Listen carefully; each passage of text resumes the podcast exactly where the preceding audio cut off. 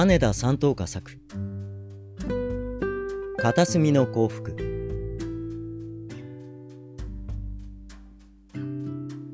大の字に寝て涼しさよ寂しさよ。一茶の句である。いつ頃の作であるかは手元に参考書が一冊もないからわからないけれど多分放浪時代の句であろうと思う。とにかくそのつもりで筆を進めていく。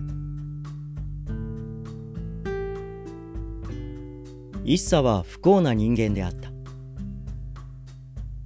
ようにして自母を失い警母にいじめられ投票を制白するより他はなかった。彼は幸か不幸か廃人であった。おそらくは俳句を作るより他には能力のない彼であったろう。彼は句を作った。悲しみも喜びも憤りもすべてを俳句として表現した。彼の句が人間臭ふんふんたるゆえんである。煩悩無人煩悩そのものが彼の句となったのである。しかしこの国は彼独特の反感と皮肉がなくてのんびりとしてそしてしんみりとしたものがある。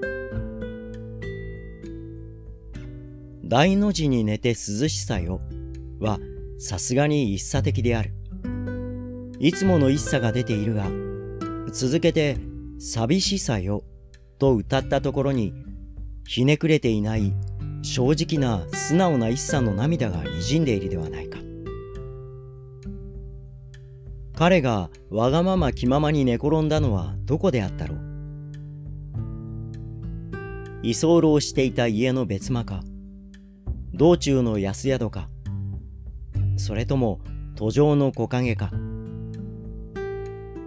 彼はそこでしみじみ人間の幸不幸運不運を考えたのであろう。切っても切れない。立とうとしても立てない執着の絆を思い孤独地獄の苦悩を痛感したのであろう。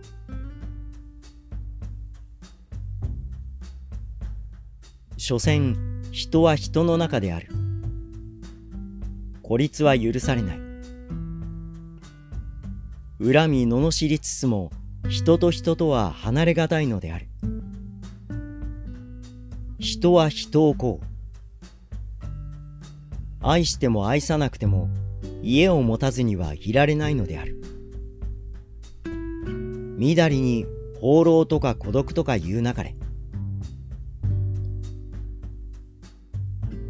一茶の作品は極めて無造作に投げ出したようであるがその底に潜んでいる苦労はおそらく作家でなければ未読することができまい。もちろん芭蕉ほど長身露骨ではないが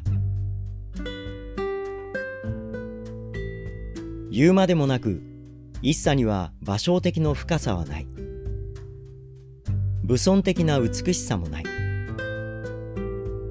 しかし彼には一茶の鋭さがあり一茶的な表逸味がある。